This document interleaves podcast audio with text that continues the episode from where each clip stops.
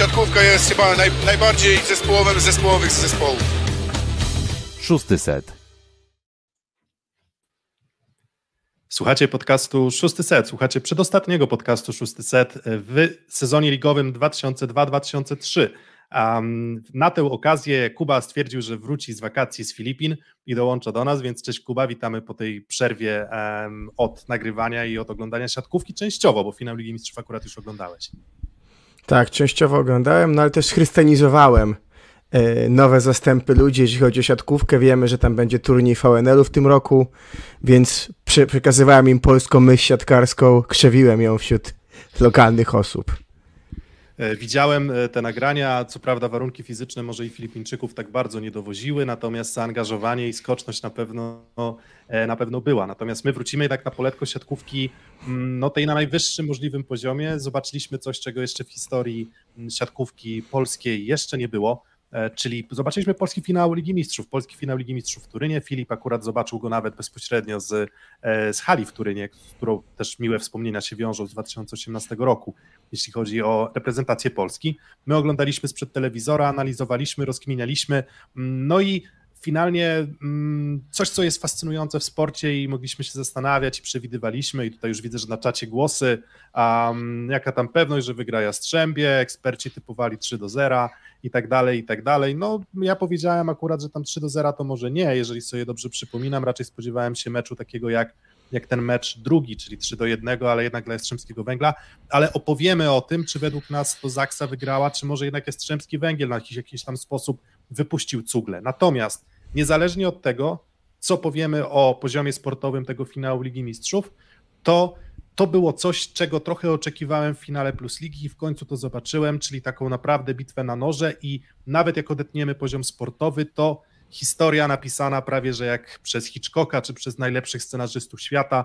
Gdyby ktoś część takiej historii właśnie sportowej tego meczu próbował rozrysowywać w jakimś filmie i byłaby to autorska wizja mm, tego scenarzysty, to myślę, że wiele osób by na to się spojrzało z przymrużeniem oka. A tutaj po prostu życie nam napisało naprawdę fantastyczny spektakl. Emocji było naprawdę ogrom.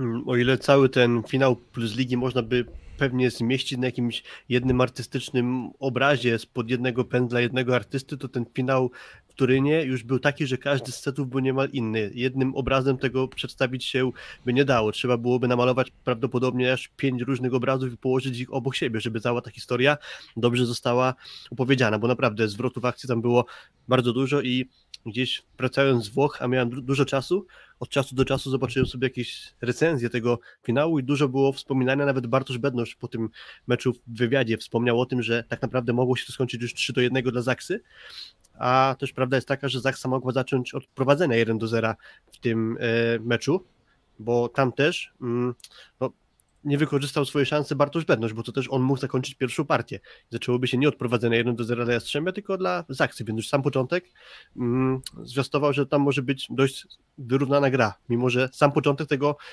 pierwszego seta na to nie zapowiadał się. 1,4 miliona ludzi oglądało ten mecz y, w otwartej telewizji i myślę, że jak na reklamę dyscypliny, która wymaga jednak rozpowszechnienia jej też y, w szerszym gronie, y, to było kapitalne widowisko, bo, bo są głosy odnośnie nagród w Lidze Mistrzów, są głosy porównywania do piłki nożnej.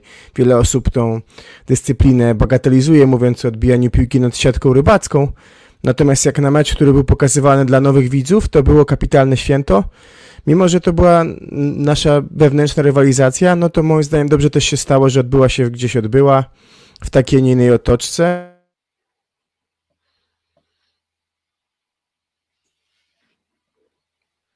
Zgubiło Kubę, czy tylko, czy tylko mi, mnie się U tak mnie wydaje? też. Dobra, więc Kuba, Kuba nagle wyparował. A więc kontynuując niejako ten wątek y, oglądalności, Tutaj Kuba pewnie chciał też powiedzieć, że Marek Gębico tutaj też wspomina, też, że ten milion e, trzysta tysięcy oglądalności. No i to jest dla mnie trochę takie pytanie w kontekście tego finału, zanim jeszcze przejdziemy do tej kwestii sportowej, to, to, jest pytanie na, na ile mamy pewien niewykorzystany potencjał w siatkówce klubowej, w promocji siatkówki klubowej, no bo ten wynik nie wziął się z niczego, a wziął się po prostu z tego, że mieliśmy e, ten film, ten mecz e, pokazywany na platformie na platformie Polsatu, na otwartym, w otwartym Polsacie. I to była tak naprawdę znacząca zmiana i ona sama z siebie spowodowała, że te wyniki były duże, a i też mecz był powiedzmy niejako w prime time, czyli tam powiedzmy 23 I polsko-polski. Znaczy mam na myśli, że powiedzmy jak grała Zaksa rok i dwa lata temu, to pewnie większość kibiców Zaksy była zainteresowana, ale cała poza zaksiarska społeczność, może już niekoniecznie, część pewnie oglądała, ale może nie wszyscy. Teraz zarówno społeczność kibicowska Kędzierzyna i społeczność kibicowska Jastrzębia w dużej mierze była zaangażowana, plus jeszcze cała reszta. Więc to też miało tak, pewnie wpływ. Widziałem, e, Ale- jeszcze tylko mówię, że sorry Kuba, tylko że mówię, że widziałem porównanie z Lecha Fiorenti, Lech Fiorentina, czyli najwyższa oglądalność e, z domowych meczów Lecha w Lidze Konferencji Europy, czyli gdzieś tam dla porównania piłka nożna. No i widziałem, że tam na TVP Sport wtedy, czyli też jednak na kanale ogólnodostępnym w multiplexie, mm, ta oglądalność była na poziomie chyba 900 tysięcy, więc, e, więc to bez kompleksów można, można podejść do tego tematu, a że siatkówka reprezentacyjna angażuje bardziej, no to, e, to wiemy, ale właśnie wydaje mi się, że ogólnie rezultat był w porządku. Wiesz co, no, ale przede wszystkim to 800 tysięcy różnicy versus mecze w poprzednich latach. W jakimś stopniu pewnie wynikają z tego, co powiedział Filip, czy angażowaniu społeczności też jastrzębskiej, ale myślę, że tak jak powiedziałeś, prime time Polsatu, nawet może ktoś przypadkiem trafił na to i został, no bo warto było zostać, więc myślę, że myślę, że to jest na pewno jakaś tam droga do rozważenia, czy nie warto częściej spotkań ligowych wrzucać e, jednak w e, telewizję ogólnodostępną. Mm, No i teraz tak, i teraz właśnie już tak zarysowaliśmy to wydarzenie z punktu widzenia mm, powiedzmy pozaboiskowego, bo wspominaliśmy właśnie o tej oglądalności, wspominaliśmy o tym, że to był spektakl emocjonujący, bardzo, bardzo ciekawy. I tu można przejść do tego tematu sportowego, o którym mówił Filip, czyli w zasadzie każdy set toczył się swoją historią. No i nawet jak zaczniemy, jak spróbujemy tak przejść chronologicznie, to właśnie zaczynając od tego pierwszego seta, mm, Moim zdaniem to był set, który był bardzo, moim zdaniem był jednak w jakimś tam stopniu kontynuacją rywalizacji finałowej. Czyli Zaksa prowadziła tylko do, o przystanie 26-25 w tym secie. Przez całego seta pierwszego Jastrzębski Węgiel ani razu nie dał Zaksie wyjść na prowadzenie, a nie mówiąc o tym, że mieli 24-21 i wydawało się, że okej, okay, może to nie było najlepszy, jas, najlepszy Jastrzębski Węgiel, może Zaksa się poprawiała, zaczynali trochę łapać blokiem, trochę zaczynali czytać Toniutiego, ale jednak ten pierwszy set do tego stanu 24-21 był moim zdaniem pod kontrolą Jastrzębskiego Węgla. I wtedy obserwując myślę sobie, wnioski z finału dalej są akuratne. Janusz wygląda tak sobie, Jastrzębski Węgiel dalej trzyma swoją akcję, Jastrzębski Węgiel jest kompletniejszy i po prostu zwyczajnie w tym pierwszym secie moim zdaniem wyglądał od Zaksy lepiej, chociaż Zaksa już była ciutkę bliżej. Więc to nie było takie wybitne Jastrzębie, jakie widzieliśmy na przykład w meczu trzecim i Zaksa była ciutkę lepsza. Ale mimo wszystko, nie wiem czy się zgodzicie, no ale moim zdaniem pierwszy set, jakby Jastrzębie finalnie wygrywając te, te, tego pierwszego seta, nawet pomimo tego, że Zaksa miała swoją szansę na wygranie, to znowu byłaby to raczej kwestia tej mentalności wybitnej Zaksy i doprowadzenia do, do końcówki, a nie tego, że Zaksa zdominowała Jastrzębski Węgiel w tym pierwszym secie. W dużej mierze się z Tobą, Piotrek, zgadzam co do tego, że ten pierwszy set niejako był kontynuacją gry finałowej plus ligi z jedną różnicą. Już od samego początku dało się zauważyć problemy rozgrywające Jastrzębia, zarówno Toniutiego, jak i Trewa Portiego. Dużo akcji, nawet w tym pierwszym secie już, od tego zaczynając, kończyło się tym, że siatkarze Jastrzębia musieli kiwać albo gdzieś sięgać piłkę z zapleców, czy nie mogli się po prostu rozwinąć w ataku. To już od samego początku tego spotkania finałowego zaczęło, mam wrażenie, trochę ciążyć na Jastrzębiu i trochę ich może blokować mentalnie, że nie potrafili tak naturalnie, sportowym tokiem złapać takiego luzu, jaki mieli na dystansie niemal całych finałów. I to było zarówno przy Toniu Team, jak i przy Tervaport Team. Ale na początku to było bardziej do lewego skrzydła, prawda? Bo jeszcze pierwszy set bardzo dobry Błaje. Gdzieś było czuć tę tą szybkość piłek, te fajne przerzuty do niego, ale już dużo kiwał Klewno i bardzo późno wszedł w mecz Fornal. Nie dostał za dużo okazji w pierwszym secie, żeby w ten mecz wejść. No i, i, i tak, Trzy piłki dostał Fornal w pierwszym secie. Właśnie, więc, więc a Forma, który jednak dźwigał wraz z Błajetą siłę ofensywną w finałach i e, nie wiem, czy się zgodzicie, ale czy takim pierwszym momentem, w którym Zaksa uwierzyła, to jednak było to wrócenie z 24-21? No, no, tak, bo, no, bo inaczej się kończy seta na przewagi, prawda, gdzie jednak y, jest szansa nawet w górze, tam dwa razy zagrali głową, najpierw Błaje, potem Bednosz i jednak uratowało się Jastrzębie, a inaczej się kończy seta przy 25-21, gdzie w sumie nie miałeś podjazdu do 10-10, prawda?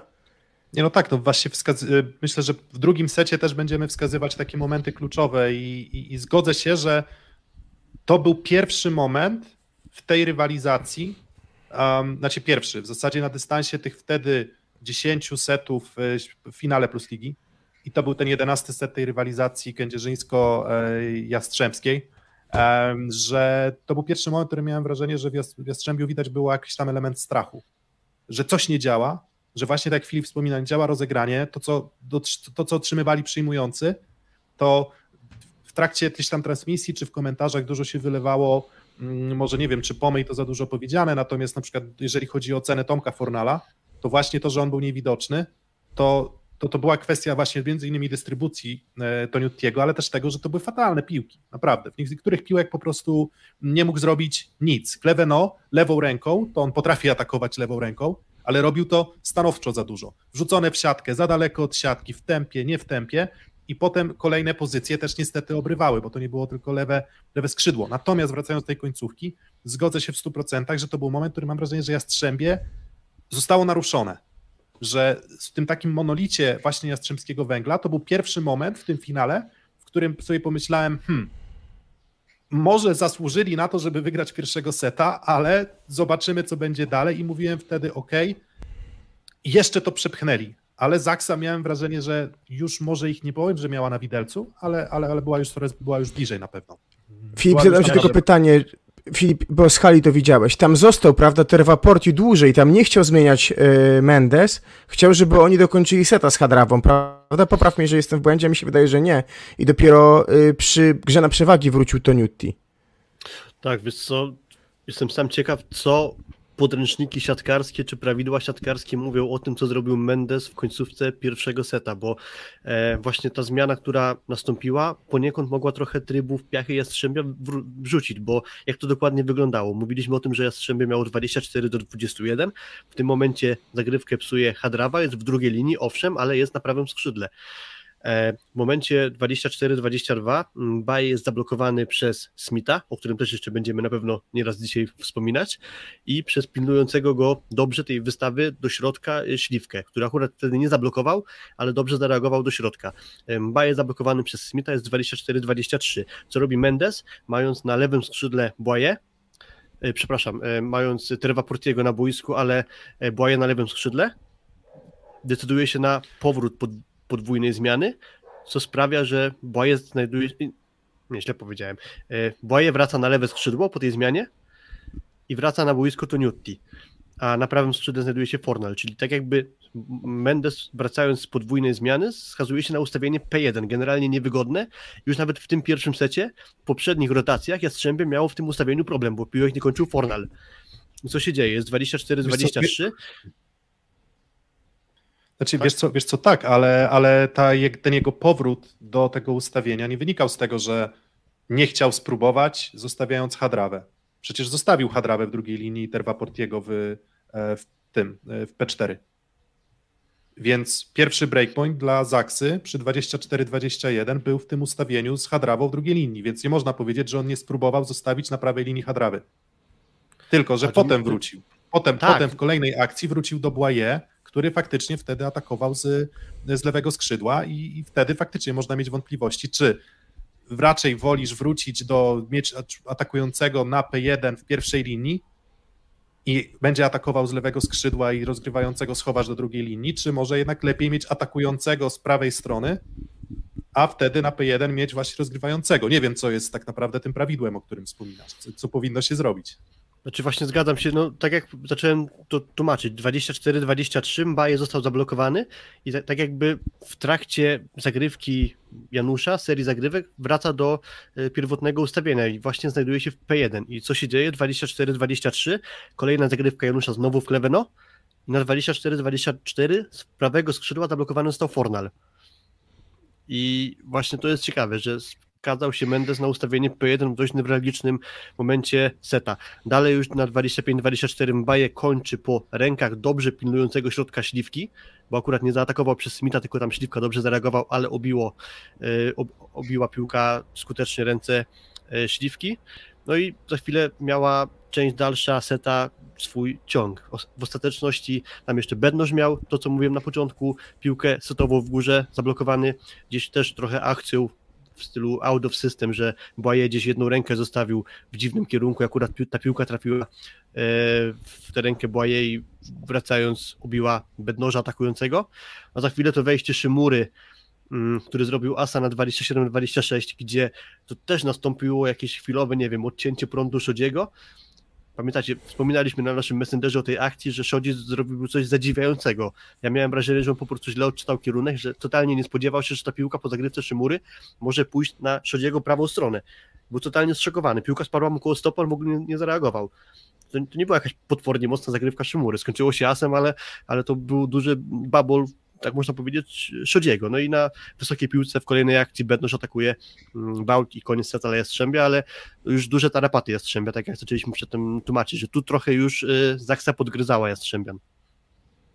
Ja to tak Piotrek odbieram, że chciał Mendes sobie zbudować zawodników, y, Hadrawy i Terwa Portiego, tak jak robił to w finałach plus ligi, i, i, i, I nagle to nie zadziałało. Wiesz, to samo zagranie, które gdzieś tam budowałeś gości, żeby weszli i robili swoje punkty przy podwójnej zmianie, znaczy, nie zadziałało wiecie, nagle.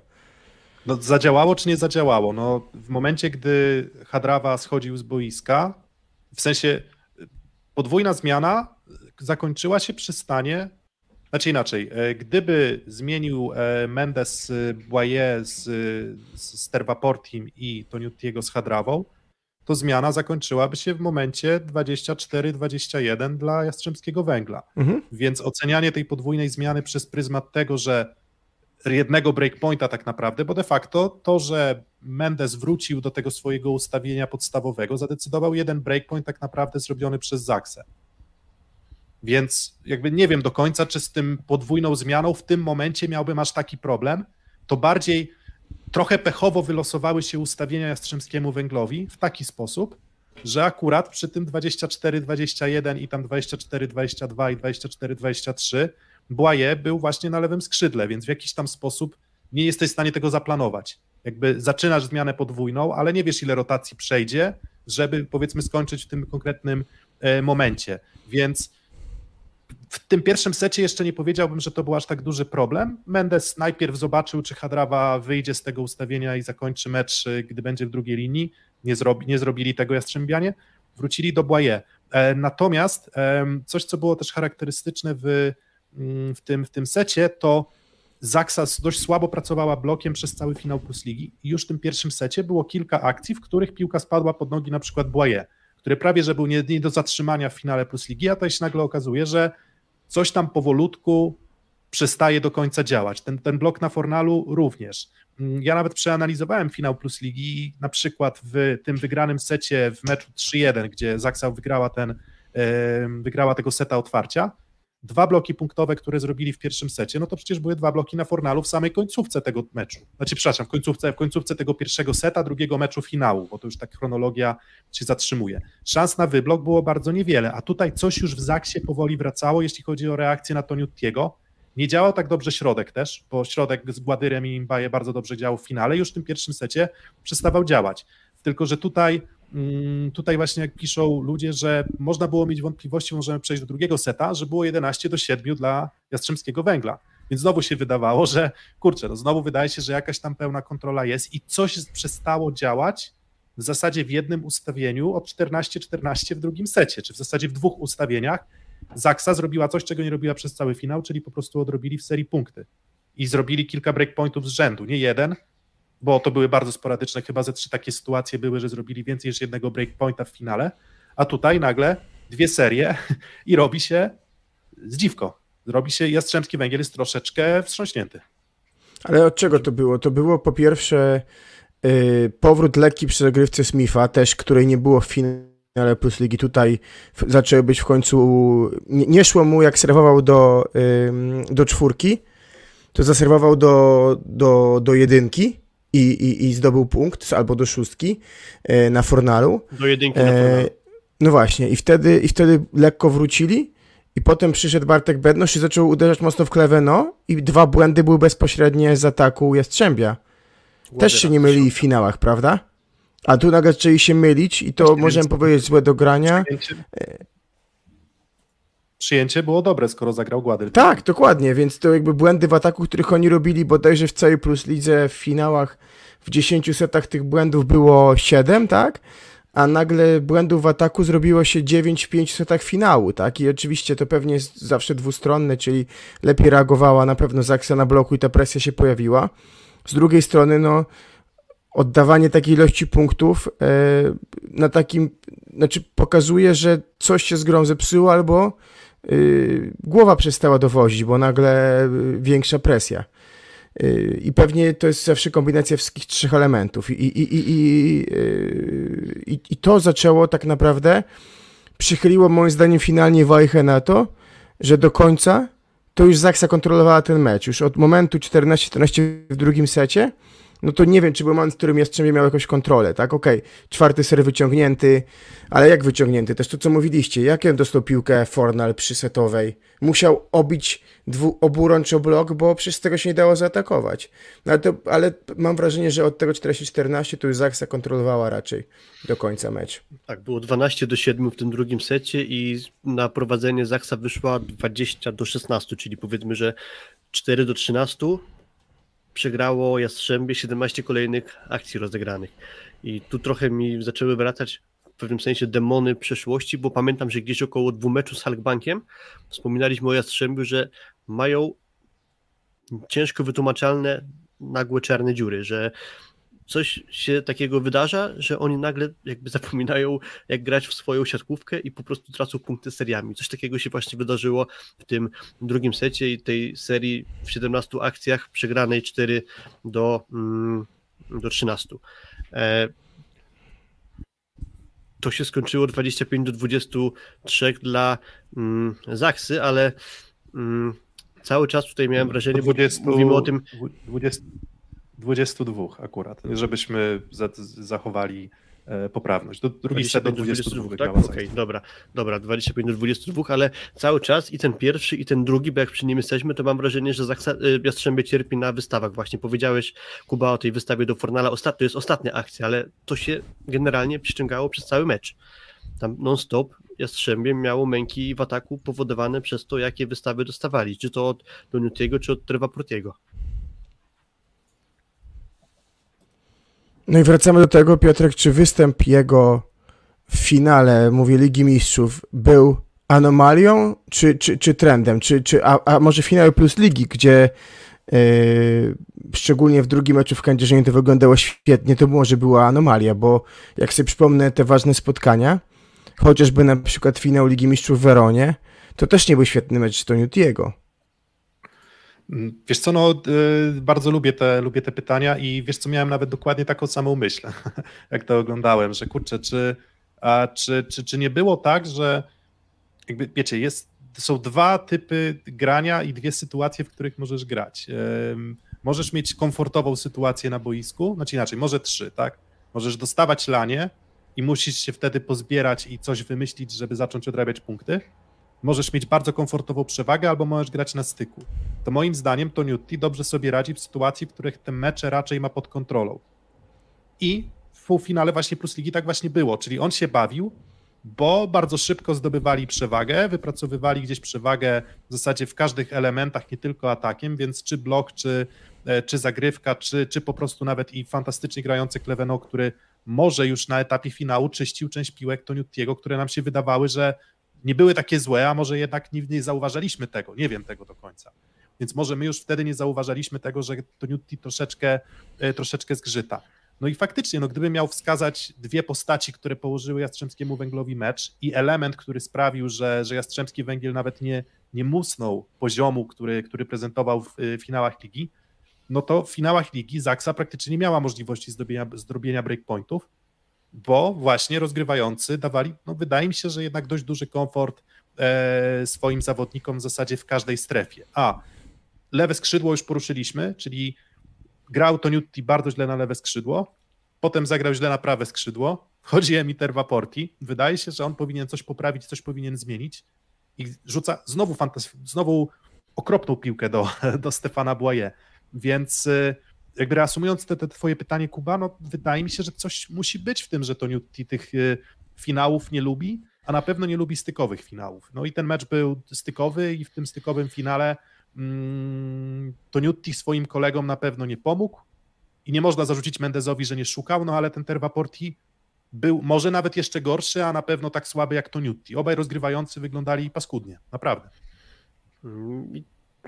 Dość długo też na przestrzeni tego meczu dało się poznać, że Janusz jest dosyć czytany przez Jastrzębie, tylko że dużo lepiej z tego radziło sobie w ataku, e, radziła sobie w ataku mm, Zaksa. E, to, że Janusz był czytany pewnie po części wynikało z tego, jaki mecz zagrał Łukasz Kaczmarek. On siebie sam skwitował w wywiadzie pomeczowym, że jakby Zaksa wygrała bez atakującego to spotkanie, więc ja już tutaj nic dodawał na razie nie będę, ale jak to się układało w pierwszym e, secie, bodajże, zaraz sobie nawet to sprawdzę jeszcze, żeby się nie pomylić, mm, w pierwszym secie przy 12 do 10 dla Jastrzębia Kaczmarek dostaje w tym secie ostatnią piłkę.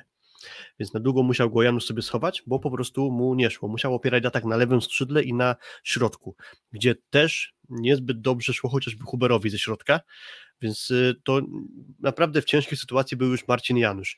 E, zaczął się drugi set, chyba spróbował sprawdzić, czy da się Łukasza Kaczmarka w ataku jeszcze podłączyć pod prąd. No ale sam początek, na dwubloku Kaczmarek wyblokowany, na dwubloku wybroniony i za chwilę na pojedynczym bloku Kaczmarek wybroniony, czyli jakby sam początek seta, Kaczmarek próbuje, znaczy Janusz próbuje do Kaczmarka, Kaczmarek znowu nie kończy i znowu musi Janusz kombinować, co zrobić, żeby tego Łukasza Kaczmarka starać się omijać, a grać całą resztą. I to mu mocno komplikowało sprawę, a koniec końców wybrnął z tego, jakby obronił się swoim rozegraniem całkowicie.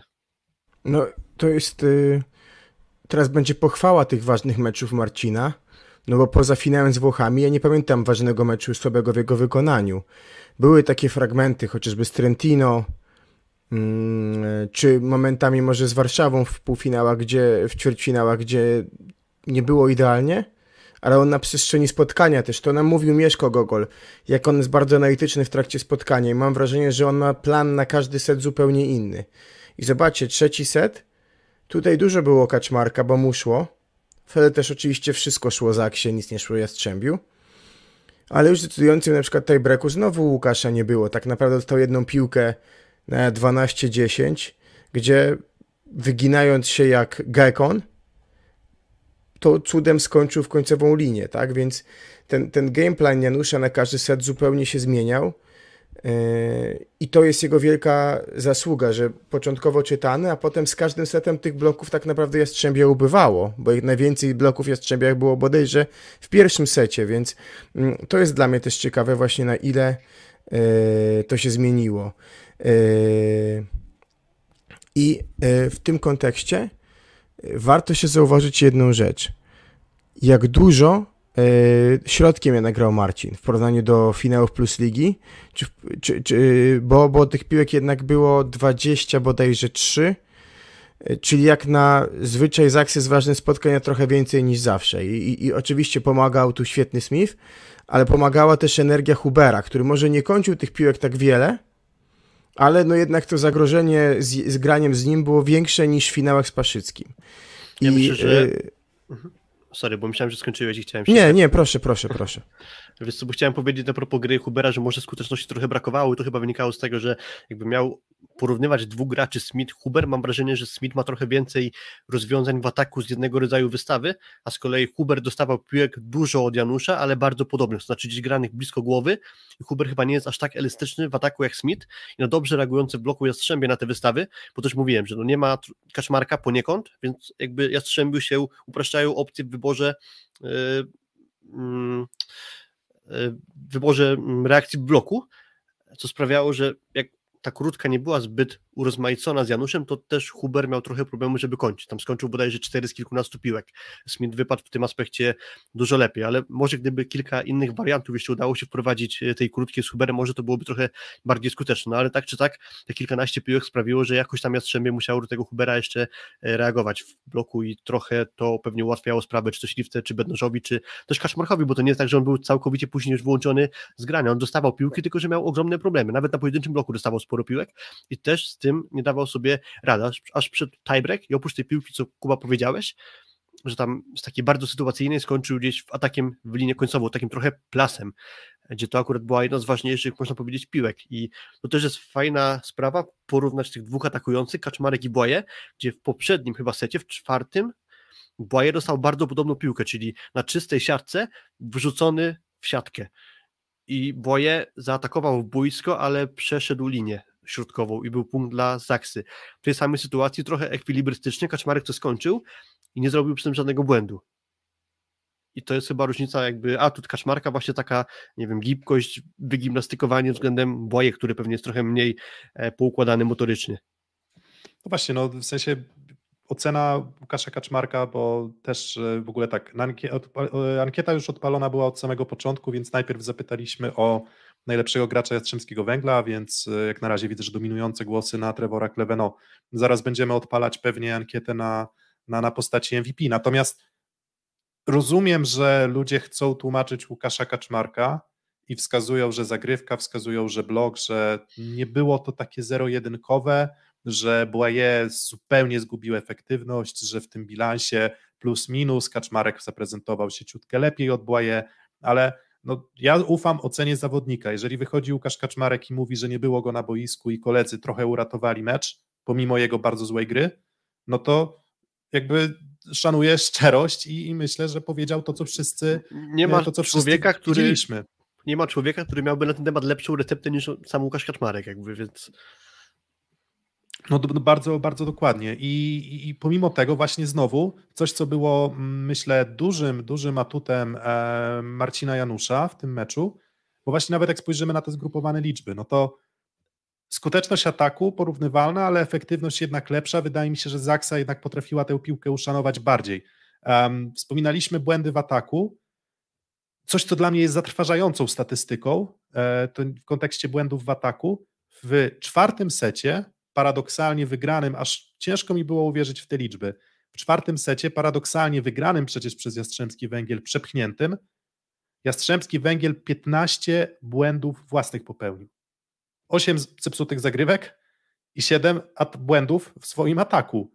No to ja mam wrażenie, że to 7 błędów w ataku, to nie wiem jak tam było z tymi statystykami w, na dystansie całego, e, całego finału, ale jeżeli chodzi o, o błędy w ataku, to w trzech meczach z tego co widzę chyba 10, a w finale Ligi Mistrzów 7 błędów w ataku w jednym czwartym secie i to takim, który udało się wygrać. No to jeżeli ty wygrywasz czwartego seta e, z 15 błędami własnymi, no to pytanie, co to mówi akurat o postawie Zaksy w, e, w tym, tym czwartym secie. No i właśnie finalnie, pomimo tego, że były to ogromne emocje, i pomimo tego, że Zaksa pokazała mentalność i zagrała praktycznie bezbłędnego też tiebreaka, do którego możemy zaraz tam, mm, zaraz przejść, e, to no, mam poczucie, że Jastrzębski Węgiel coś zupełnie zgubił i to jest myślę, że lekcja pokory dla każdego z nas, że Jastrzębski Węgiel miał tydzień górki naprawdę fantastycznej, ale to nie jest dane na zawsze, niestety. I rozgrywający Jastrzębia i sideout Jastrzębia położył im mecz. Po prostu. Gdyby oni zagrali odrobinę lepiej w ataku i nie mówię, że musieli grać na takim poziomie, na jakim grali w finale, ale jakby zagrali na odpowiednim poziomie, to byłoby pewnie 3-1 dla Jastrzębskiego Węgla i teraz te wszystkie komentarze gdzieś tam z czatu pisane, że no, że Zaksa tam się pokazywała, jak to było z tymi procentami, zupełnie by się odwróciły, więc możecie do mnie strzelać, ale no ja uważam, że Jastrzębski Węgiel po prostu przegrał ten mecz, a, a, a Zaksa zrobiła swoje, ale zaprezentowała się stabilnie, ale to od postawy Jastrzębskiego Węgla decydowało mm, o, o postawa Jastrzębskiego Węgla decydowała o każdym setu. Ja bym powiedział, że to jest taka dyskusja odwieczna jajko-kura i tutaj trochę tak samo, bo jest ta dyskusja, czy na tyle też podwyższyła swoją jakość gry, na przykład na, na, na siatce Zaksa, że wróciła do liczby bloków, którą z tego sezonu kojarzymy, tak? Bo były te ważne mecze, chociażby Puchar Polski, chociażby przejście Trentino, gdzie Zaksa ilością bloków yy, najbardziej dominowała, bo znowu tutaj mamy dwa bloki na set Jastrzębia, 3,4 bloki na set Zaksy, czyli wynik znowu taki, który kojarzymy chociażby, tak jak mówię, z tych bardzo ważnych spotkań. I na pewno powiedziałbym, że nie oczywiście, bo ja, ja, dopiero nadrabiałem później finały i, i trochę czytałem wasze plany wcześniej i ciężko było mi potem w to uwierzyć, jakby w to, co widziałem teraz, a co wy pisaliście, no ale tak to wyglądało. I teraz mm, na pewno niektórym zawodnikom Zaksy przerwa pomogła, Myślę, że w jakimś stopniu środkowym i sposób ich czytania gry na pewno był lepszy niż w Plus Lidze, ale na pewno też. Łatwiej to, co powiedzieliśmy już wcześniej. Przy meczu trzecim, przy 3 do 0, gdzie to wszystko ci wychodzi, to, no to poziom gatunkowy rozwiązań, które wymyślasz, czy sposób e, stresu przy odbiciu piłki jest znacznie mniejszy niż przy takim równym spotkaniu i to na pewno zaważyło. E, a do tego coś dziwnego znowu zdarzyło się e, w Jastrzębiu przy sytuacjach, w których przestali kończyć z dobrych dogranych piłek. I, I to jest coś, co było moim zdaniem bardzo różne od ligi, że przy bardzo dobrym przyjęciu, które dalej jest bardzo dobre i lepsze e, od Zaksy, nie kończyli na łatwych akcjach i wchodziła w nerwowość i wchodził brak cierpliwości. A cierpliwość oni mieli już w finałach na poziomie Zaksy. I trochę mam wrażenie, że to wróciły takie demony z Halkbanku, że to był gdzieś jastrzębie z meczów z Halkbanku.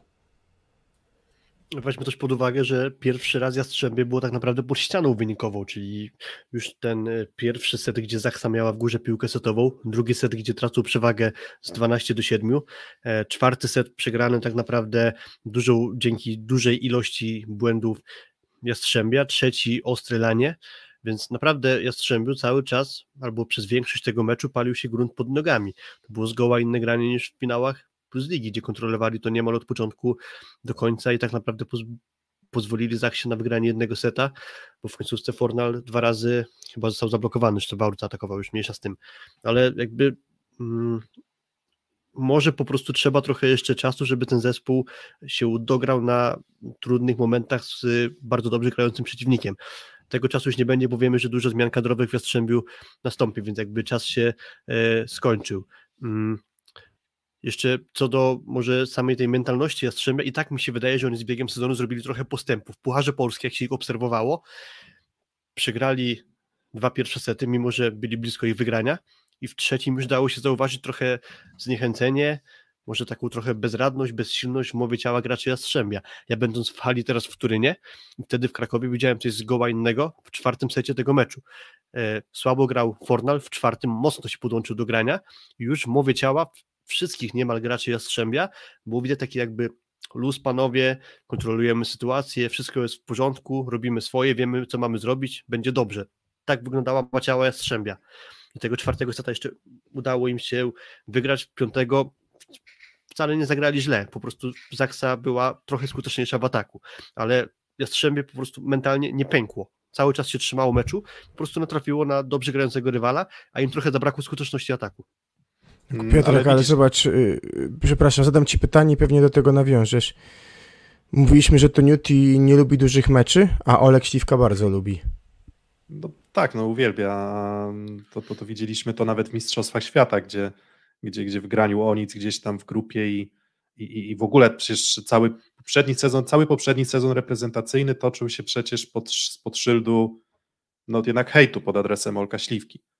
No bo czy hejtu, nie hejtu, wiecie, to krytyka, pytanie czy to była jeszcze krytyka, czy to był hejt, trudno powiedzieć, natomiast na pewno ta krytyka przybierała taki rozmiar znaczący mm, i on dowiózł na Mistrzostwach Świata.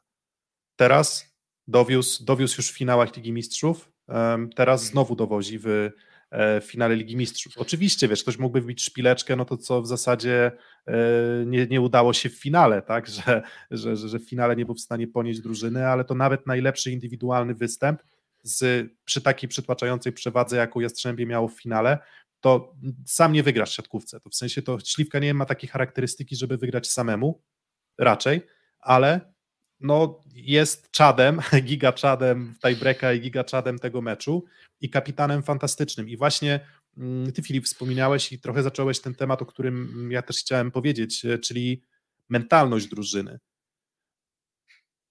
Z ekranu telewizora kipiało chemią w drużynie Zaksy. I jakby od początku do końca. Zepsujesz atak, choć przytulę cię, wiesz, jakby nie ma, nie ma problemu. Y, spokojnie, nie, na, na luzie. Kaczmarek kończy piłkę w końcu, ciężko oddycha, odwraca się, łapie się gdzieś tam za, za, ręce, podchodzi do niego Janusz, łapie go za głowę, mówi chłopie, skończyłeś w końcu, przełamałeś się, gramy dalej, spróbuj się tym zbudować. W przypadku Jastrzębskiego Węgla nie miałem takiego poczucia w finale Ligi Mistrzów. Jak żarło, to żarło i było fantastycznie. Jak zdechło, to nawet ten czwarty set, w którym Jastrzębski Węgiel, no było, nie było, pobudził się po bardzo gładko przegranym trzecim secie, to było jednak trochę takie cieszenie się samemu sobie. Czyli zdobywam punkt, cieszę się, ale może to jest, wiecie, może dorabiamy już tylko ideologię do tego, ale naprawdę z obserwacji, z właśnie tej chemii boiskowej, to, to, to w Zaksie po prostu to, to wyszło. Widać, że, że, że, że, też są drużyną w kontekście samej drużyny, zgrania, chemii, wsparcia wzajemnego w zespole. Myślę, że byli drużyną po prostu dojrzalszą od Jastrzębskiego Węgla, co nie znaczy, że sportowo byli lepsi od Jastrzębskiego Węgla. Są jakby dwie różne rzeczy. I myślę, że to na pewno bardzo Zak się pomogło i w tiebreaku, gdzie trzeba było na chłodno grać. I Zaksa właśnie taki gdzieś tam chłodem się, chłodem, o którym nawet rozmawialiśmy z Pawłem Szabelskim w zapowiedzi, że takim chłodem się Zaksa e, charakteryzuje. E, a Jastrzębski Węgiel trochę rozregulowany, trochę sam sobie, trochę każdy gdzieś tam ciągnął to e, we własną, we własną stronę, co nie znaczy, że tam były jakieś kwasy na boisku, bo absolutnie nie chcę tego mówić, ale po prostu Zaksa wyglądała naprawdę um, pięknie. Mm, Dla mnie takim ukonorowaniem tego była piłka meczowa. Bardzo chłodno zagrana, prawda? Nie, nie było tutaj lagi do jednego skrzydłowego, tylko jednak spokojne dogranie Paszyckiego na bardzo ważnej piłce. Środkowy dogrywa ci piłkę ok. Wyblokowaną przez Olka Śliwkę fajną parabolą, ale dogrywa ci super. Janusz widzi, że blok idzie do skrzydła, dostaje Smith, który też nie kwisili się na gwoździa, tylko delikatnie czy tam uderza piłkę plasem w, w, puste boisko. I to jest moim zdaniem też symbol rozwoju gdzieś tej Zaks. Jak pamiętacie początki e, z Zenitem na przykład, jak było ciężko zakończyć mecz przy meczowych piłkach, czuć było te nerwy, a tutaj właśnie ten spokój przy piłce meczowej bardzo duży. Myślę, że też na pewno sztab wykonał swoją pracę e, po finale, e, bo, bo, bo prawda jest taka, że to Zaksa bardziej musiała gdzieś nadrobić tą, tą przepaść, tak? Oni musieli po pierwsze otrząsnąć się po planie, kiedy stali od lat, po drugie, yy, nadrobić pewnie też kwestie taktyczne i zastanawialiśmy się przed meczem, kto zagra na środku. Zagrał Huber. Zupełnie dużo lepsze było to czytanie gry z Aksy i myślę, że poza kwestią side-outu, Jastrzębia i wystaw, jakości wystaw, no to czytanie było dużo lepsze i myślę, że to jest na pewno praca wykonana przez, przez yy, Zaksy. Do tego zobaczcie, że oni wyciągnęli wnioski, co procentowało w ogóle w tym secie wygranym w finale ligi, czyli jest szkoda na środkowych i dużo jednak Marcin Janusz yy, breakpointów przy jego zagrywce było tworzonych przy takiego rodzaju zagrywce. Tak samo Olek Śliwka też szukał tych rozwiązań w strefie konfliktu pomiędzy pierwszą linią a drugą linią, żeby wymusić jednak trudniejsze granie na Zaksie i trzeci, yy, na Jastrzębiu. I trzecia rzecz, to to ty Piotrek sugerowałeś. Jednak Popiwczak mocno, mocno był yy, męczony. A jak nie po piwczach, to Kleveno, czyli bardzo mocno był odpuszczany Fornal, bo Fornal abstrahując od tego, co było przy siatce, no to z dala od siatki grał fenomenalnie, tak? Jeżeli chodzi o jakość dograń. Może był jeden moment, gdzie tam tą piłkę zlekceważył i zagrał ze zbyt dokładnie, ale poza tym, no to on był jednak z tyłu omijany mocno. No zobaczcie też jedną rzecz, zobaczcie jeszcze jedną rzecz. Tak, tak, prawda, ale zobacz też, że nawet przy, jak atakowali skrzydłowi yy, Zaksy, to nawet jak chcieli wybić po bloku, to bardzo chcieli ominąć strefy, gdzie stał Fornal. Bardzo.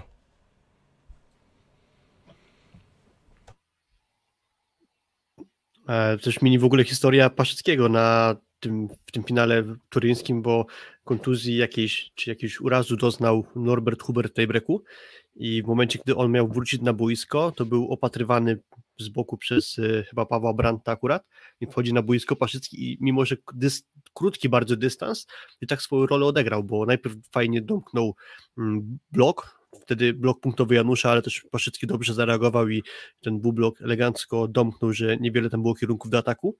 Za chwilę też potem poszedł na zagrywkę, nie zepsuł, piłka poszła po taśmie, dobrze przyjęta przez Jastrzębie, no ale pojawiło się hmm, chyba wyblok Zaksy i Paszycki elegancko tę piłkę dostarczył do Marcina Janusza, który wystawił e, do Smita, który skończył to spotkanie, więc mimo, że wąski dystans, to też Dima Paszycki swoją rolę odegrał, zaliczając dobre wejście z ławki za Hubera.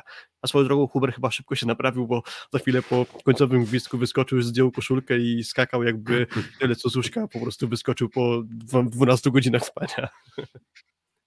Mm, To właśnie trudno powiedzieć, że ten, w ogóle tiebreak moim zdaniem był chyba najlepszym setem mm, sportowo z, ze wszystkich. Um, Zaksa wystarczy spojrzeć bez błędu, ani razu, za- razu nie została zablokowana i popełniła tylko jeden błąd na, na zagrywce.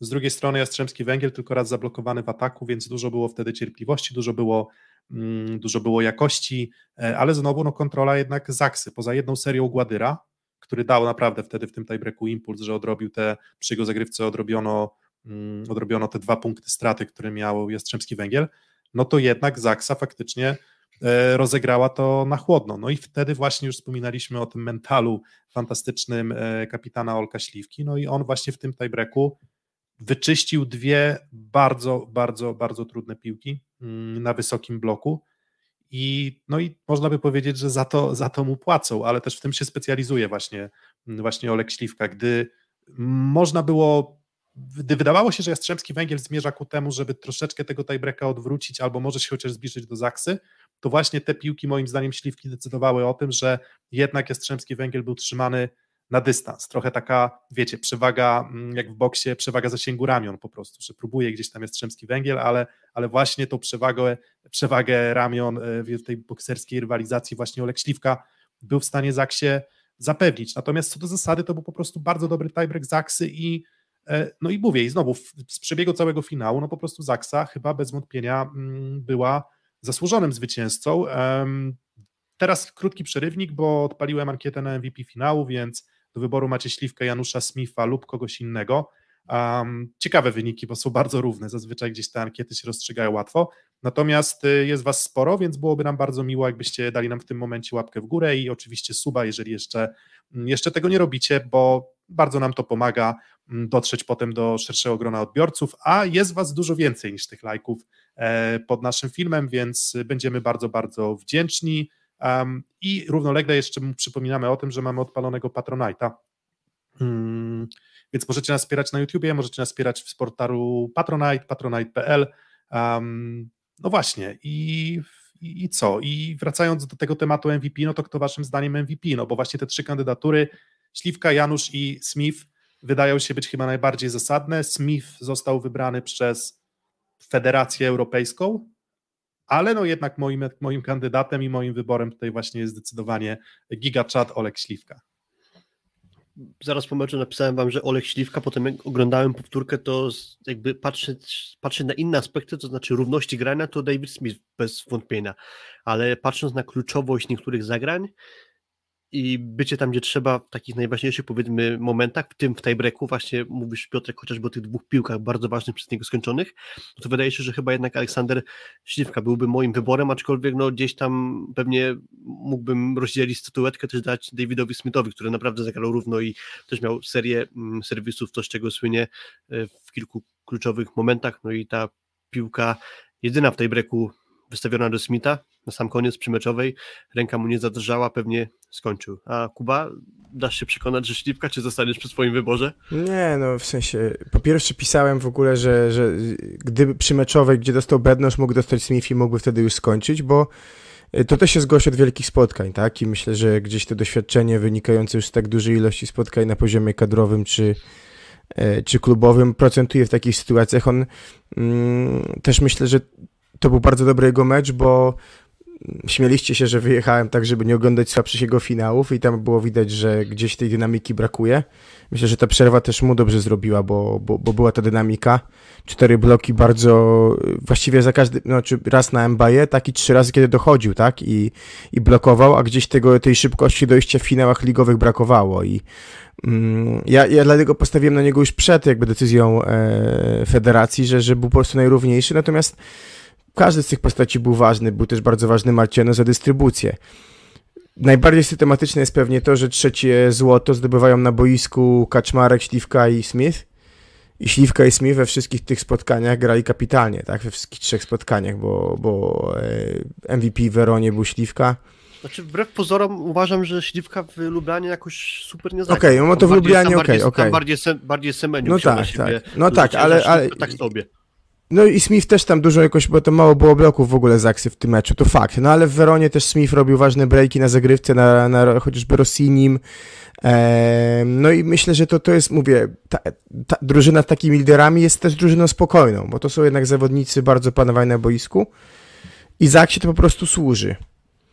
To nie jest, a, gdzieś Jastrzębie jest po prostu zupełnie, zupełnie inną i trochę wulkanem, tak? I jak on wybuchał dobrze, no to, no to można było zmieść rywala, yy, ale kiedy gdzieś tego wybuchu nie było, no to, no to czegoś brakowało pewnie. Tak naprawdę o każdym z graczy Zaksy można by coś dobrego znaleźć, chociażby chyba jeszcze nie wiem, czy w ogóle padło w tym nagraniu nazwisko Szodziego, ale miałem takie wrażenie, że o ile w finałach był bardzo istotnie i celnie jakby co do założeń omijany zagrywką, to znaczy było dużo celowania w śliwkę i w bednoża i to przynosiło skutek. Tak tutaj na samym początku w pierwszym secie chyba tylko trzy piłki przy, przyjął Szodzi, a z biegiem tego meczu przyjmował coraz więcej i dało się odnieść takie wrażenie, przynajmniej z mojej perspektywy trybun, że ogrom mocnych zagrywek z pola serwisowego Jastrzębia, naprawdę takich mocnych, trafiało w Szodziego, który dawał radę te piłki przyjmować, zostawiał je w grze. Bardzo niewiele błędów przy tym zrobił. Ja obstawiam, że gdyby dwie czy trzy piłki tak mocno zaserwowane trafiły w kogoś innego, a nie w Szodziego, to czuję, że z tego mógłby być as serwisowy lub piłka przyjęta gdzieś pod bandy i, i sam mogłaby którejś piłki nie skończyć, mogłoby się to nieco inaczej potoczyć w piątym secie, więc też bardzo duże brawa dla Szodziego za utrzymywanie tych mocnych zagrywek i w sumie w całym meczu 20 piłek przyjmował, więc to całkiem sporo, biorąc pod uwagę zestawienie z meczami finałowymi plus ligi. Szczególnie, że siła się tak, zgadzała, że... prawda? Bo było je powyżej 120 regularnie uderza, więc to się zgadzało. Przepraszam, Piotrek. Nie, po prostu zazwyczaj ten, zazwyczaj tak się, tak, tak właśnie jest z zagrywkami na libero, że na tych najlepszych to często, jakby to, to jest paradoks na przykład tych stat, przyjęcia statystycznego gdzieś zagrywek mocnych, że paradoksalnie, gdy jesteś mocniej obciążony i na przykład otrzymujesz więcej flotów, no to w teorii popełnienie dużego błędu przy flocie albo wpuszczenie zagrywki jasowej jest trudniejsze. Jeżeli jesteś dobrym libero, to zazwyczaj jesteś omijany, a jak cię trafiają, to zagrywką, która niejako idzie przed siebie. E, I właśnie trochę tak było z Shodzim, że jeżeli nie było kierunku po stronie Jastrzębskiego Węgla, to, to właśnie ta piłka mogła często trafić w Szodziego. No i jeszcze jedna postać właśnie, bo, mm, bo, bo właśnie to jest wspomniane, że ktoś oglądał na, na siatkarskich ligach reakcję Bartmana, Wanio Igły, Arwena 165, że tam chcieli Bednoża na MVP. No ja się absolutnie nie zgodzę, bo, bo, bo jednak w tych kluczowych momentach Bednoż po prostu nie dawał, e, nie dał tyle jakości, ile powinien, um, bo, bo tak jak wspominaliśmy, chyba to jego out zadecydował o wygranym pierwszym secie dla, dla Jastrzębia, e, potem nie skończył piłki meczowej, chociaż tam niby to Newty się przyznał po meczu, ale to wiecie, no to, to nie, miał Mogło wszystko. Zaksa miał, sprawdzić mogła, wiesz, mogła sprawdzić, a poza tym miał pojedyncze bloki, miał ogromny komfort tego, żeby, żeby przez Toniutiego tę piłkę skończyć, a mimo to wyrzucił ją w out, więc um, łatwo przez pryzmat tych dwóch akcji oceniać też Bednoża, ale to był jego też dobry mecz, trzeba przyznać, w sensie nie, niewybitny, nie był to ten mecz na zasadzie ćwierćfinałów czy półfinałów plus ligi, w których ciągnął po prostu na plecach e, całą drużynę, całą drużynę Zaksy, ale wrócił i wrócił na tyle, żeby dawać dużą jakość, szczególnie w obliczu tej słabości Kaczmarka. No to jeżeli Kaczmarek był słaby, to jednak no były ustawienia, w których to Bednosz był pod siatką i Janusz z premedytacją no musiał wybierać jednak, mm, jednak Bednoża i, i Bednosz moim zdaniem się wywiązywał też i, i to był też jego uważam y, solidny mecz, nawet biorąc poprawkę na te, na te błędy. Ja byłem zaskoczony Filip jego breakiem, no bo yy, mental jego jest mentalem mocnego zawodnika, w sensie, wiecie, no nie kończysz meczowej, może zadrzeć ręka, a on zaczął świetnie tej breka. On zaczął i zdobył trzy, chyba w trzech akcjach, trzy pierwsze punkty i też ciekawe moim zdaniem, czy właśnie miał to na myśli Marcienusz, mówi spróbuję, czy w nim to jeszcze siedzi, czy już nie, dlatego dam na początku te piłki i będzie w grze, albo zobaczę, że no muszę go omijać, no ale właśnie yy, mówię, myślałem, że będzie w nim to się działo, a w ogóle w nim to nie się działo i to jest y, też, też imponujące. No nie, nie wyszły mu te końcówki pierwszego i trzeciego seta, ale jak widać otrzepał się, skurzył i jedziemy dalej. E, 3 na 3 na 6 piłek skończył w tej breku, 4 na 6 e, skończył Łukasz Kaczmarek i 3 na 5 Olek Śliwka, mówimy o skrzydłowych. Do tego ta ostatnia piłka Smitha. I to jest w ogóle dziwny przebieg zapisu statystycznego tego spotkania, jak popatrzymy na przyjęcie w tej breaku Zaksy, 22% pozytywnego. Jastrzębie miał 71% pozytywnego, mówię o samym tiebreaku. Jastrzębie skończyło na 47% skuteczności ataku, a Zaksa na 61%. Co też pokazuje, w jakich tarapatach, powiedzmy, z przyjęcia znajdował się Janusz i jak dobrze w ataku wyszła z tego Zaksa. Ale jest też tak, no tak Piotrek, i... że ty masz tezę, że kluczowe piłki nie idą do środkowych, że raczej skrzydełka muszą kończyć ważne momenty. Mm, nie, to, to akurat nie jest moja. Moja teza jest taka, że w dużych meczach, przy dużym graniu raczej środka się unika. I, i raczej nie, nie, nie zobaczysz spotkań rozstrzygniętych środkiem i moim zdaniem ten mecz też to udowodnił, że, że, że, że to raczej jest raczej ta dystrybucja na środek musi być na tyle częsta, żeby trochę rozrzedzić blok i trochę przytrzymać blokujących Jastrzębskiego Węgla i też trzeba na to zwrócić uwagę, że Mbaye i Gładyr nie reagowali już tak sprawnie, nie reagowali już, e, już tak dobrze, sporo gdzieś tam tej nieszczelności na bloku się pojawiło, właśnie też dzięki, e, dzięki pracy Janusza, więc jakby z tymi środkowymi to najważniejsze piłki, dlaczego nie? W zasadzie. W sensie bardzo często jest tak, że wszyscy myślą właśnie tak, jak ty mówisz, czyli że e, blokujący rywala podejmują decyzję, że no raczej nie na środek, bo pewniakiem w no, mojej drużynie czadem mentalnym, e, gościem, który ma największą siłę i największą jakość w głowie. Częściej może być, nie wiem, skrzydłowy właśnie, a nie, mm, a nie środkowy, ale środek, w sensie, no co masz zagrać, jeżeli masz dogranie tego Paszyckiego idealnie na nos? No to Janusz zrobił to idealnie i podjął dobrą, no i na czystą e, siatkę. dobrą decyzję. Podjął, podjął dobrą decyzję, więc e, podsumowując, bo już tak pewnie będziemy zamykać, zamykać temat powolutku tego live'a, mm, według Was chyba to już się nie zmieni. MVP finału jednak Śliwka, 42% głosów, 34% Janusz i 17% Smith. No i teraz jeszcze takie pytanie na, na, na, sam koniec, bo emocji było co niemiara. Cieszymy się z tego, że to był pierwszy polski finał od dłuższego czasu. E, czy według Was realne jest to, że Zaksa znowu zaskoczy nas wszystkich i, i w kolejnym sezonie, zachowując przecież trzon składu, jest w stanie wygrać czwarte, mm, czwarty finał Ligi Mistrzów z rzędu? Hmm, Tomasz Samelwuło zostaje w Kędzierzynie, to już zostało potwierdzone, więc z tego by wynikało, że Zaksa nie obroni trofeum, bo do tej pory jak e, Zaksa wygrywała Ligę Mistrzów i w dwóch kolejnych sezonach również, to za każdym razem z innym trenerem, ale to tak tytułem żartu. Myślę, że ten styl gry Zaksy może to jak najbardziej na to pozwolić. No, tak naprawdę gdzie szukać jakichś e, opcji, że to się może no, nie udać. Mieli bardzo mocną Perudzie, sobie z nią poradzili, tylko wtedy Perugia, jak się okazuje, na koniec sezonu nie dojechała ze swoją formą. Nie zanosi się na to, żeby jakiś zespół z Rosji mógł wrócić do grania w Lidze Mistrzów, więc y, raczej mocniejszych przeciwników już mieć nie będą. To znaczy, no, nagle jeszcze większy gwiazdodbiór niż ten Perudzi pewnie się im mm, nie trafia. Skoro do tej pory przez trzy sezony byli w stanie ogrywać naprawdę najmocniejszych, bo ogrywali Zenit Kazań, Lubę, Perudzie, Trentino i tak dalej, no to tak naprawdę dlaczego nie? Skoro trzy razy się udało, to dlaczego nie czwarty? Może siwy z Piaczenzą E, nie, tak na poważnie to, to tak, we Włoszech co w Trentino Rychlicki zamiast Kazijskiego, więc chyba osłabienie. E, no, no, ta Piacenza się wydaje takim papierowym tygrysem przed przyszłym sezonem, a tak to wydaje się, że status nie, quo... Nie no, czy papierowym tygrysem tak, ale czy papierowym to jeszcze się okaże. No tak, tak, oczywiście, ale no status quo chyba troszeczkę tak, bo, bo, bo bo zobaczcie, tak, po pierwszej lidze mistrzów odchodzą Kochanowski Zatorski. E, I, I to jest coś ciekawe, czy, czy gdzieś to zmęczenie materiału się nie pojawi, bo w historii dla tych drużyn najlepszych, mm, czy też będzie dalej ten ogień w tej drużynie, żeby przejmować po raz czwarty. Ja myślę, że będą swoim rywalem. Mm, dokładnie, no jakiś tam element, może nie wiem, może ławki by się przydał e, Zaksie. Myślę, że trzeci solidny przyjmujący, no odchodzi Staszewski ponoć. Um, nie wiem, kto tam, e, kto tam ma jeszcze dołączyć do Zaksy właśnie jako uzupełnienie. Wydaje mi się, że było wspominane jakiś tam młody... Rumuńskim przyjmującym. Młody rumuński e, przyjmujący gdzieś tam, no ale zdolny, ale to bardziej taki... Shitty Goy.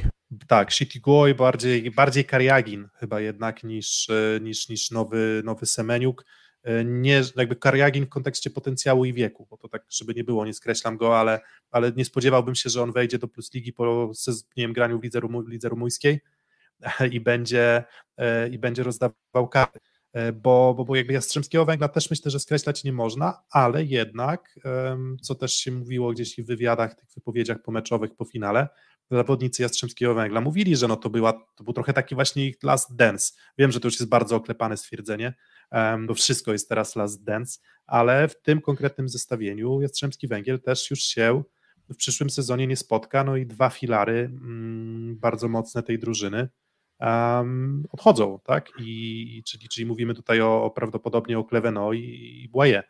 Um, zastępstwa wcale nie muszą być takie łatwe, no bo ilu jest zawodników na poziomie właśnie e, zaprezentowanym przez Błaje czy Kle, Kleveno w, w tym sezonie. No mówi się też o mm. tym, że odchodzi Jan Hadrawa. To też jest istotny element, mimo że teoretycznie mm, rezerwowy, to jednak często skórę Jastrzębiu ratował. Nie wiadomo kto za niego, przynajmniej oficjalnie nie wiadomo, ale mówi się o tym, że akurat Hadrawa odchodzi do Turcji. Um, więc y, słabsza ławka Jastrzębskiego Węgla, słabsza chyba wyjściowa, wyjściowa siódemka się szykuje, więc paradoksalnie może Resowia jeszcze. Myślę, że to tak brzmi abstrakcyjnie, ale może wcale nie tak do końca abstrakcyjnie. Um, wiem, że te powroty do Ligi Mistrzów bywają trudne. Łączenie sezonu, co pokazał przykład zawiercia sezonu plusligowego i Ligi Mistrzów też jest ogromnie trudne. Tej wiedzy w Resowi nie ma, bo coś, o czym się mówi w kontekście Zaksy i, i zachwycamy się powtarzalnością Zaksy, która wynika też z tego, że na przykład Paweł Pietrzak pracuje tam już paręnaście lat swoją drogą. Jak ktoś wspominał o zmęczeniu w finale ligi, to polecam przeczytać ten wywiad, w którym Paweł Pietrzak się wypowiada, że markery zmęczeniowe, sprawność, szybkość, poziom siły, zasięg, wszystko wyglądało dobrze, więc Jeśli z tym zmęczeniem w finale ligi to jest, to jest takie mm, łatwy wytrych. Natomiast skończę myśl tylko, Filip, Jasne. że Zaksa uczyła się grania w Plus Lidze i w Lidze Mistrzów i mówię tutaj o takiej wiedzy zespołowej, organizacyjnej. Wiedzą jak to robić, wiedzą jak przygotowywać zawodników. David Smith pomówił w wywiadzie z Kubą, że przecież znają się już od kilku lat, więc doskonale wiedzą czego potrzebuje, mm, potrzebują zawodnicy, mają rozpykaną logistykę, zawodnicy się z tym y, okrzesali, okrzepli no i to też właśnie wszystko spowodowało, że Zaksa jest tak powtarzalna, bo po prostu oni są taką drużyną, jak się śmiejemy właśnie o Realu Madryt w piłce nożnej, że, że w tej Lidze Mistrzów, nawet jak w Lidze nie idzie, to zawsze będą dochodzić daleko. No i Zaksa wydaje się być też drużyną, która po prostu to fantastycznie potrafi. Mm, znaczy ja tylko chciałem dodać Piotrek i zacząłeś mówić o tym wywiadzie z Piotrem Pietrzakiem, to był wywiad dla Sport.pl, akurat mam go na ekranie, więc ten kawałek mogę przeczytać, żeby to dokładnie wybrzmiało. E, Piotr Pietrzak mówi na temat meczów finałowych e, z Aksy z Jastrzębiem plus Lidze, prowadzimy monitoring zawodników i najciekawsze jest to, że patrząc na wysokości i średnią liczbę skoków, to nie było widać większych problemów. Można było odnieść wrażenie, że fizycznie zupełnie opadamy z sił, a tu okazało się, że w meczach z Jastrzębiem te liczby były najlepsze w całych playoffach. I ja myślę, że to jest dobre podsumowanie tego zastanawiania się, czy Zaksa fizycznie padła w finałach, czy może to była jakość Jastrzębskiego Węgla. I myślę, że to jest dobra odpowiedź i chyba jak ktoś nas słuchał w poprzednim odcinku, to chyba dobrze postawiliśmy tezę, że to jednak jakość Jastrzębia, a nie wyjątkowa słabość Zaksy przychyliła szale złota plus ligi. Tutaj chyba trochę będziemy zmierzać do końca. Moja teoria jest taka, że w dużej mierze przez słabość rozgrywających, ale uogólniając przez słabszą grę Jastrzębia, mm, ten finał skończył się tak, jak się skończył i po raz trzeci Zaksa została najlepszą drużyną Europy. Mm, a to ja, to ja dorzucę swoje trzy grosze, się z tym zgodzę, ale Zaksa też bardzo poprawiła swoją grę i w zasadzie każdy zawodnik Zaksy, który wyszedł na boisku, zaprezentował się lepiej niż, niż w finale Plus Ligi. Czyli, że niezależnie od Jastrzębskiego Węgla, mówi się, że tam zawsze gra się tak, przeciwnik pozwala. Myślę, że to działało na dwóch osiach ale ważniejszą dla mnie jest właśnie to, że Jastrzębski Węgiel zupełnie zgubił swoją jakość w ataku właśnie przez to, że rozgrywający wyrzucił na sanki um, przyjmujących, atakujących i środkowych. Jeszcze mi się przypomniało tylko, jak rozmawialiśmy o MVP dla Davida Smitha, to e, tuż po zakończeniu finału, jak ktoś nie widział, to polecamy nasz wywiad na kanale z Davidem Smithem. Komentarz pod tym filmem pojawił się mniej więcej treści, że prezydent Duda powinien Davida Smitha oznaczyć oznaczeniem państwowym.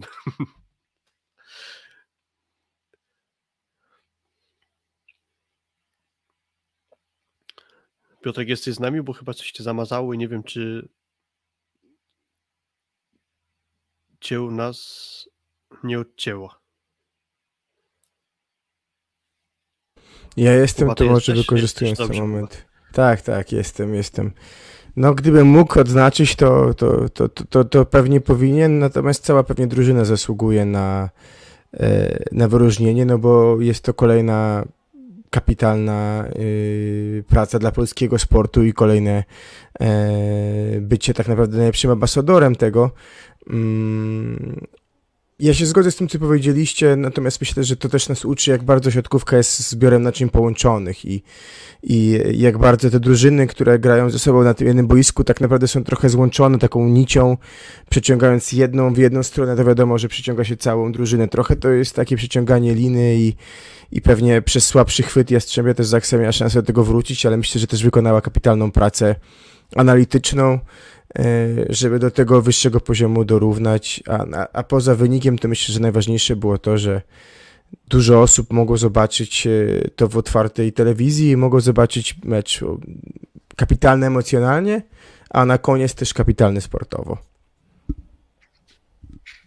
Pełna zgoda, Kuba. Nie mam nic do dodania w tym temacie. Ja się tylko się cieszę, bo zawsze jak gdzieś napotkałem różnych ludzi w drodze do Turynu i spotykając ludzi w hali, to się mnie pytali, jaki będzie, mm, jaki będzie wynik, jak typujesz. Nie? Ja zawsze mówiłem, albo komu kibicujesz jeszcze takie pytanie. Zawsze mówiłem, że dobra, żeby tylko się w trzech setach nie skończyło. No i się nie skończyło. No napi- napisałeś, prawda, oby, oby, było, oby było Gran Torino i, i Gran Torino było. I było brawo. Gran Torino. Było Gran Torino, było po co jechać e, podczas tej 42 godziny w sumie wycieczki do Turynu było warto. No i co? No i chyba tutaj postawimy kropeczkę. E, Wspominaliśmy o tym, że to jest przedostatni live, więc y, ja na YouTubie w, na czacie jest przypięty komentarz, że możecie zagłosować jeszcze w naszych wyborach na najlepszych zawodników y, Plus Ligi. No i właśnie z tymi wyborami będzie związany nasz live w czwartek, bo Liga Mistrzów Ligą Mistrzów stwierdziliśmy, że musimy dedykować temu oddzielny, oddzielny odcinek, oddzielne nagranie, bo było bardzo dużo do powiedzenia i działo się bardzo dużo. Zresztą widać to, że w zasadzie o jednym meczu porozmawialiśmy mm, kompleksowo przez ponad godzinę, a jeszcze będziemy chcieli porozmawiać o podsumowaniu Plus Ligi, podsumowaniu sezonu.